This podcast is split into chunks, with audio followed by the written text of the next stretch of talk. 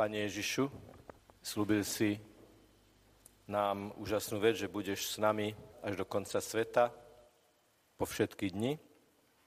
To znamená, v každej chvíli, v každej minúte nám posielaš impulzy Tvojho ducha, aby to, čo konáme, to, čo hovoríme, to, prečo sa rozhodujeme s otvoreným srdcom, sme robili podľa Tvojej najsvetejšej vôle.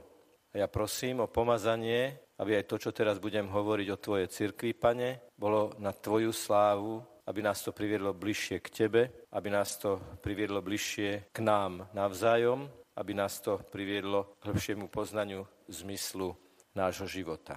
Milí priatelia, a dnes s osobitným vnútorným nasadením hovorím, milí bratia a sestry v cirkvi, dostal som podnet hovoriť o cirkvi, čo to je, aké sú v nej vzťahy a ako by sa to malo ukázať na takej tej mikroúrovni každodenných vzťahov, napríklad na území jednej farnosti, v ktorej napríklad pôsobí spoločenstvo modlitebné, spoločenstvo, ktoré patrí do charizmatickej obnovy. Takže budeme hovoriť najprv o tom, čo to je církev, ale chceme sa dostať k tomu, čo to znamená pre nás a pre našu každodennú prax a realitu. Niektorí ľudia hovoria, ja uznávam Ježiša, ale mám problém s církvou. Neuznávam církev. Aké môžu mať motivácie k takémuto tvrdeniu? Myslím, že v zásade najmenej dve môžu mať. Jedna je, že zažili v cirkvi niečo, čo nie je podľa Ježiša, podľa jeho evanielia. A preto hovoria, ja uznávam Ježiša ako svetého Božieho muža, ako Božieho syna, ale jeho cirkev nie. A nemyslím si, tvrdia niektorí, že toto je cirkev, ktorú chcel Ježiš. Druhý dôvod, kvôli ktorému niekto uznáva Ježiša, ale neuznáva cirkev, môže byť ten, že keďže úlohou cirkvi je zdnešňovať aktualizovať Ježišovo evanelium a apelovať na jeho prežívanie v každodennej realite. Možno niektorí ľudia nechcú církev preto, že si chcú Boha a Ježiša stvoriť na svoj obraz. Napríklad Ježiša takého soft, ktorý je takzvané milosrdný a všetko toleruje, so všetkým súhlasí, je taký bezbrehý, taký nekonečne tolerantný. Ale my už len na základe biblického posolstva vieme, že toto nie je Ježiš. Takže niekto možno nechce církev preto, že nechce konkretizáciu Ježišovho učenia, chce ho mať v moci, chce si ho vytvárať podľa vlastného obrazu, podľa vlastných tendencií alebo vlastného správania. Toto sú také dva vyhranené póly, oni sa môžu v jednom človeku stretnúť obidve. A my dnes chceme hovoriť o tom, že či Ježiš naozaj chcel církev. Tom je totiž to problém v tvrdení, že uznávam Ježiša, ale neuznávam jeho církev, že toto sa v skutočnosti nedá oddeliť, pretože o Ježišovi sa dozvedám prostredníctvom církvy. Církev je tá, ktorá mi dlhodobo zachovala tradíciu o Ježišovi, aj napísanú tradíciu, napísané poznanie o Ježišovi, ktorým je Sveté písmo. A preto nemôžem povedať, že církev nechcem, keď práve od tejto církvy sa dozvedám o Ježišovi. Nehovoriac už o tom, že sám Ježiš povedal, že chce církev. Zachytili ma tie slova, ktoré tu odzneli pri komentári k jednej piesni. Znelo to doslova tak, že Boh sa stará, tak v jednej z modlitieb to tu odznelo pred možno desiatimi minutami, Boh sa stará a Boh sa stará aj takým spôsobom, že nám dáva církev, že církev je dar. Ježiš hovorí Petrovi napríklad, Peter, ty si skala a na tejto skale postavím svoju církev. V tejto vete z pravidla je vyakcentovaná tá prvá časť tej vety, že je to o Petrovi. Že je to o Petrovi, ktorý dostáva nejakú autoritu. Že je to o Petrovi, ktorý je jeden z dvanástich a ako jeden z dvanástich dostáva určitú špecifickú úlohu. Ale keď sa pozrieme na druhú časť tej vety, ktorá sa, vzhľadom na to, že sa akcentuje tá prvá tá druhá sa až tak veľmi alebo až tak často neanalizuje. Ak Ježiš hovorí, postavím svoju církev, na tejto skale postavím svoju církev, tak máme ešte ďalšiu informáciu, ktorá ako si prirodzene je súčasťou celku tejto informácie, že Ježiš chce církev, že ju chce stavať, tú církev, že tú církev premieta do budúcnosti a že tá církev má stať na pevnom, stabilnom základe. Čiže nemožno povedať, že ja uznávam Ježiša a neuznávam církev, pretože tú církev chcel Ježiš. A teraz by niekto mohol samozrejme povedať, dobre, ale prečo tá církev robí stále chyby? No pretože je to ľudsko-božská inštitúcia. Církev nerobí len chyby. Církev nerobí prevažne chyby, aj keď v súčasnej mediálnej atmosfére by sa nám to mohlo javiť, že je to pravý opak.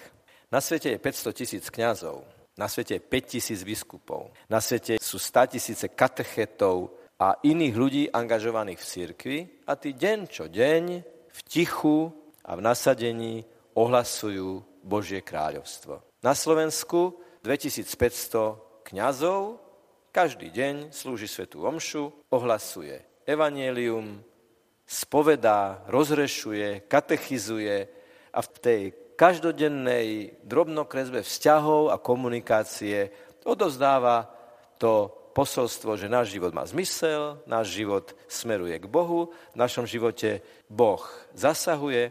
Preto máme aj niekoľko obrazov, symbolov a podobenstiev o církvi, z ktorých na prvom mieste stojí určite Božie kráľovstvo na zemi. Ježiš hovorí o Božom kráľovstve na zemi. Církev má sprítomňovať Božie kráľovstvo na zemi. Prečo? Lebo církev, život v nej, jej vnútorná atmosféra, jej dianie v nej, jej ohlasovanie, je počiatkom a obrazom nového sveta, Božej lásky, ktorý sa završí pri slávnom druhom príchode Krista na svet. A z toho vyplýva tá druhá definícia, alebo druhý obraz církvy, že toto Božie kráľovstvo na zemi, nevyhnutne, keďže je na zemi, je predstupňom niečoho ďalšieho a preto Boží ľud, teda veriaci, kňazi, biskupy spolu, putujú. To je druhý obraz církvy. Putujúci Boží ľud. Ľud, ktorý je Boží, ľud, ktorý putuje vo vedomí Božej prítomnosti k Bohu a s Bohom. Je to Boží ľud, lebo Ježiš si ho prisvojil, prišiel medzi ľudí, stal sa človekom, aby z tých ľudí urobil rodinu a putuje s ním do toho, čo sa nazýva nebeská vlast alebo nebeská domovina. Tam, kde nájdeme plnosť našej identity, tam, kde nájdeme plnosť našej existencie, je po smrti, mimo času a mimo priestoru, Božia prítomnosť. V plnosti je nebeský domov, nebeská vlast. Osou tohto putovania je Ježiš. A to vyjadrujeme ako tajomné Kristovo telo. Ľudské telo okrem toho, že je to úžasne Božie posolstvo, je symbol. Telo je symbolom istej hierarchie. Hlava má oveľa väčšiu úlohu ako nejaký malý orgán v tele. Sú orgány, bez ktorých vieme žiť a sú orgány, bez ktorých nemôžeme žiť. Keď niekto má byť eliminovaný, hovoríme, príde o hlavu. Nehovoríme, že príde o malíček na nohe lebo bez toho ešte sa dá byť, ale bez hlavy sa nedá byť. Takže tajomné telo Kristovo, církev, znamená, že je zjednotená s Kristom, tvorí s ním jeden živý organizmus, kde Ježiš Kristus je hlavou a pokrstení sú súčasťou, sú orgánmi, údmi, sa hovorí, tohto tajomného tela. Ale tak, ako je celé telo vnútorne prepojené, ako jednotlivé súčasti tela sa zájomne podmienujú a vzájomne si pomáhajú jeden druhému, tak je Ježiš ako hlava spojený so svojím telom. A takto môžeme povedať, že je to vlastne duchovný chrám, pretože niečo je v cirkvi a niečo je mimo cirkvi. Asi viete, že slovo profánny etymologicky znamená, že to je to, čo je pred chrámom, alebo ešte presnejšie mimo chrámu. Je sakrálny čo je v chráme, a je profánny, čo je mimo chrámu. Takže byť súčasťou Ježišovho tajomného, Kristovho tajomného tela znamená niečo, čo nie je samozrejme, čo je milosť, čo je dar a preto môžeme povedať, že je to duchovný chrám, lebo v ňom prebýva a pôsobí Duch Svetý. A my sme do tohto chrámu vstúpili, keď sme boli pokrstení. Vtedy sme boli napojení online na pôsobenie Svetého Ducha. V tomto zmysle môžeme povedať, teraz použijeme rodinné vzťahy, že církev je Božia rodina, duchovná matka a Kristova nevesta. Keď povieme, že církev je Božia rodina, tak nadvezujú z nás skutočnosť, že sme pokrstení, sme všetci bratia a sestry. Máme jedného otca a máme ako súrodenci v krste, ako deti jedného otca nažívať v láske. V tomto smere sme Božia rodina. A keď hovorí kazateľ, že bratia a sestry, tak to nehovorí ako nejakú úvodnú floskulu, ale ako realitu. Vy si dnes po tomto stretnutí kľudne môžete vzájomne povedať, ty si môj brat a ty si moja sestra, lebo sme pokrstení a veríme tomu istému Otcovi a sme zachránení a vykúpení tým istým Ježišom Kristom. Z toho ale celkom jasne vyplýva, že církev je duchovná matka, lebo miluje a slúži všetkým veriacim a stará sa o nich ako matka o svoje deti. Rodí tieto deti. Len Boh vie, koľko ľudí, mužov a žien, chlapcov a dievčat sa narodilo v podpôsobením církvy, koľko rozrešení, koľko duchovných rozhovorov, koľko modlitieb za ľudí spôsobilo, že precitli a narodili sa do poznania, že ich život má zmysel a smeruje od niekiaľ niekam. No a táto plodnosť je vyjadrená aj tým, že církev je Kristova nevesta v tom duchovnom a mystickom zmysle slova, lebo Ježiš ju miluje, jej slúži, slúži všetkým veriacím a stará sa o nich, lebo Kristus ju miluje a uzavrel s ňou novú a väčšnú zmluvu. Takže toto sú definície církvy, ktoré majú vyjadriť najrôznejšie aspekty to, čo znamená, že sme bratia a sestry ktorí milujeme Otca, ktorý sme zachránení Ježišom v církvi. Kedy sa hovorí, že v církvi, a je to aj tak, sú tí, ktorí sú služobníkmi církvy vysvetenými, teda kňazi, na prvom stupni diakoni, potom kňazi a potom biskupy a potom laici. Ale treba povedať, že slovo laik alebo laici nie je pejoratívny výraz, ale myslí sa to tak, že sú to všetci tí, ktorí sú nositeľmi krstného kňastva a oficiálne dokumenty cirkvy, prosím, hovoria o tomto vzťahu medzi duchovnými pastiermi a laikmi to, čo by som vám teraz skúsil v nasledujúcich minútach predostrieť. Predovšetkým treba povedať, cítim potrebu to povedať, že každý kňaz a každý biskup prežil určitú časť svojho života ako laik. Niekto dlhšiu časť, niekto kratšiu časť. Každý biskup a každý kňaz Vyrastal v rodine, otec a mama, súrodenci, širšia rodina. A z tohto základu niektorí sa rozhodli, že chcú cirkvi slúžiť ako diakoni, ako kňazi a ako biskupy. Ale vyrastajú z toho základu, tých, ktorí sú nositeľmi krstného kňastva. Ono sa to v skutočnosti nedá oddeliť. Sme naozaj jedna rodina a dnes sa pokúsime trošku prehlbiť tú otázku, že aký je tu vzťah. Takže tí, ktorí žijú v teréne, tí, ktorí sú, tak povediac, laici v církvi, majú právo príjmať od duchovných pastierov hojnosť duchovných dobier církvy, najmä posilu Božieho slova a sviatosti.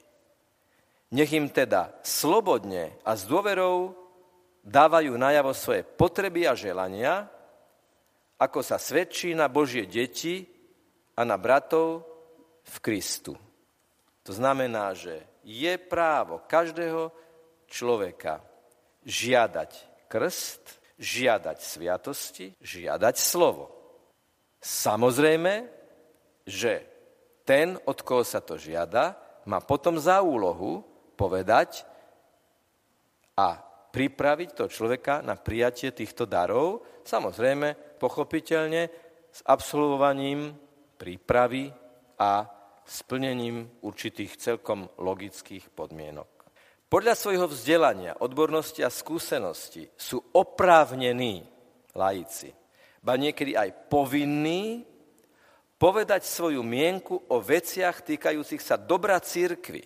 Vždy pravdivo, smelo a múdro, s úctou a láskou voči tým, ktorí vzhľadom na svoj posvetný úrad predstavujú Krista.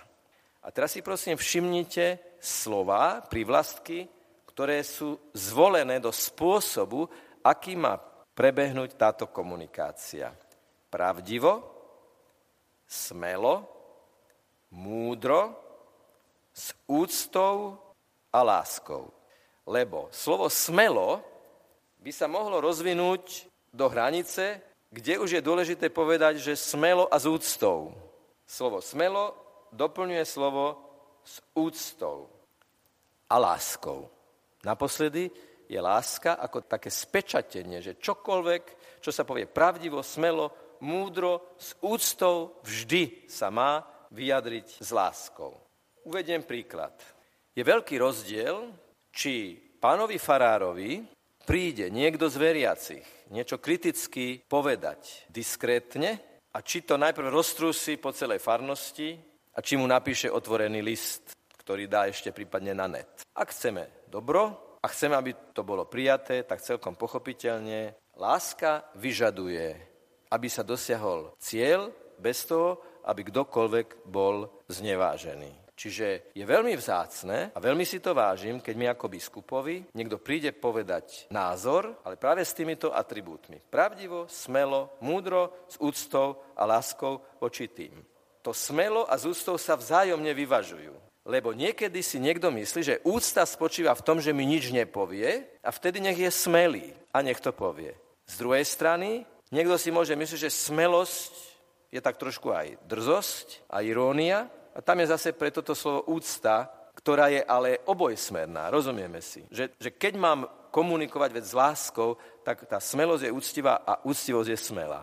Nie jedna bez druhej. Laici, tak ako všetci veriaci, nech ochotne a s kresťanskou poslušnosťou príjmajú, čo duchovní pastieri predstavujúci Krista stanovujú v cirkvi ako učitelia a správcovia. Čiže každý kňaz a každý biskup sa dlhé roky pripravoval na to, aby slúžil slovom, ponaučením, niekedy aj pokarhaním, slúžil aktualizácii Ježišovho evanelia aj v určitých konkrétnych dobových situáciách. Je úlohou církvy povedať, toto je evaneliový princíp, toto je evaneliové východisko. Toto je pravda, o ktorej sa nehlasuje, pretože je to prirodzený zákon, je to Boží zákon, je to niečo, čo Boh zakodoval do najhlbšej logiky toho, čo jestvuje.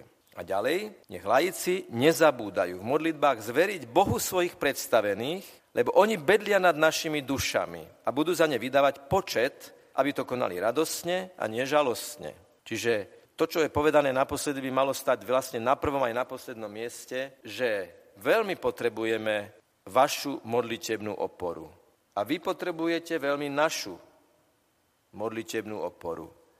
A keď hovorím, že my a vy, tak to nehovorím, pretože by medzi nami bola nejaká bariéra, ale hovorím to jednoducho preto, že máme rôzne miery zodpovednosti v rámci cirkvi. A teraz duchovní pastieri. Nech uznávajú a napomáhajú dôstojnosť a zodpovednosť laikov v cirkvi, nech ochotne používajú ich rozumné rady. Nech im s dôverou zverujú úlohy v službách cirkvi a nech im ponechajú slobodné pole činnosti, ba nech ich povzbudzujú, aby sa dali do práce z vlastnej iniciatívy. Toto sú citáty z dokumentov církvy, oficiálnych a verejne prístupných. Čo to znamená? Znamená to, že každý kňaz by mal byť rád a mal by sa tešiť tomu, že sú veriaci, ktorí sú horliví, iniciatívni, kreatívni v šírení dobra a v ohlasovaní Božieho kráľovstva. Predstavme si, že vo farnosti vznikne modlitbové spoločenstvo, tak je úplne skvelá vec, keď modlitbové spoločenstvo zájde za pánom farárom a povie mu, otče, sme tu, napríklad, že sa vymení pán farár, že bývalým pánom farárom boli dobré vzťahy, ale on odíde A modlitbové spoločenstvo sa prihlási k novému pánovi farárovi, ktorý prišiel a povie, oče, sme tu, modlíme sa za vás, modlíme sa za farnosť a veľmi radi by sme spolupracovali. Nesmieme sa čudovať tomu, keď by takéto spoločenstvo fungovalo a pán farár by sa len dozvedal, že existuje, ale tí ľudia za ním neprídu a neponúknú mu svoje duchovné dary.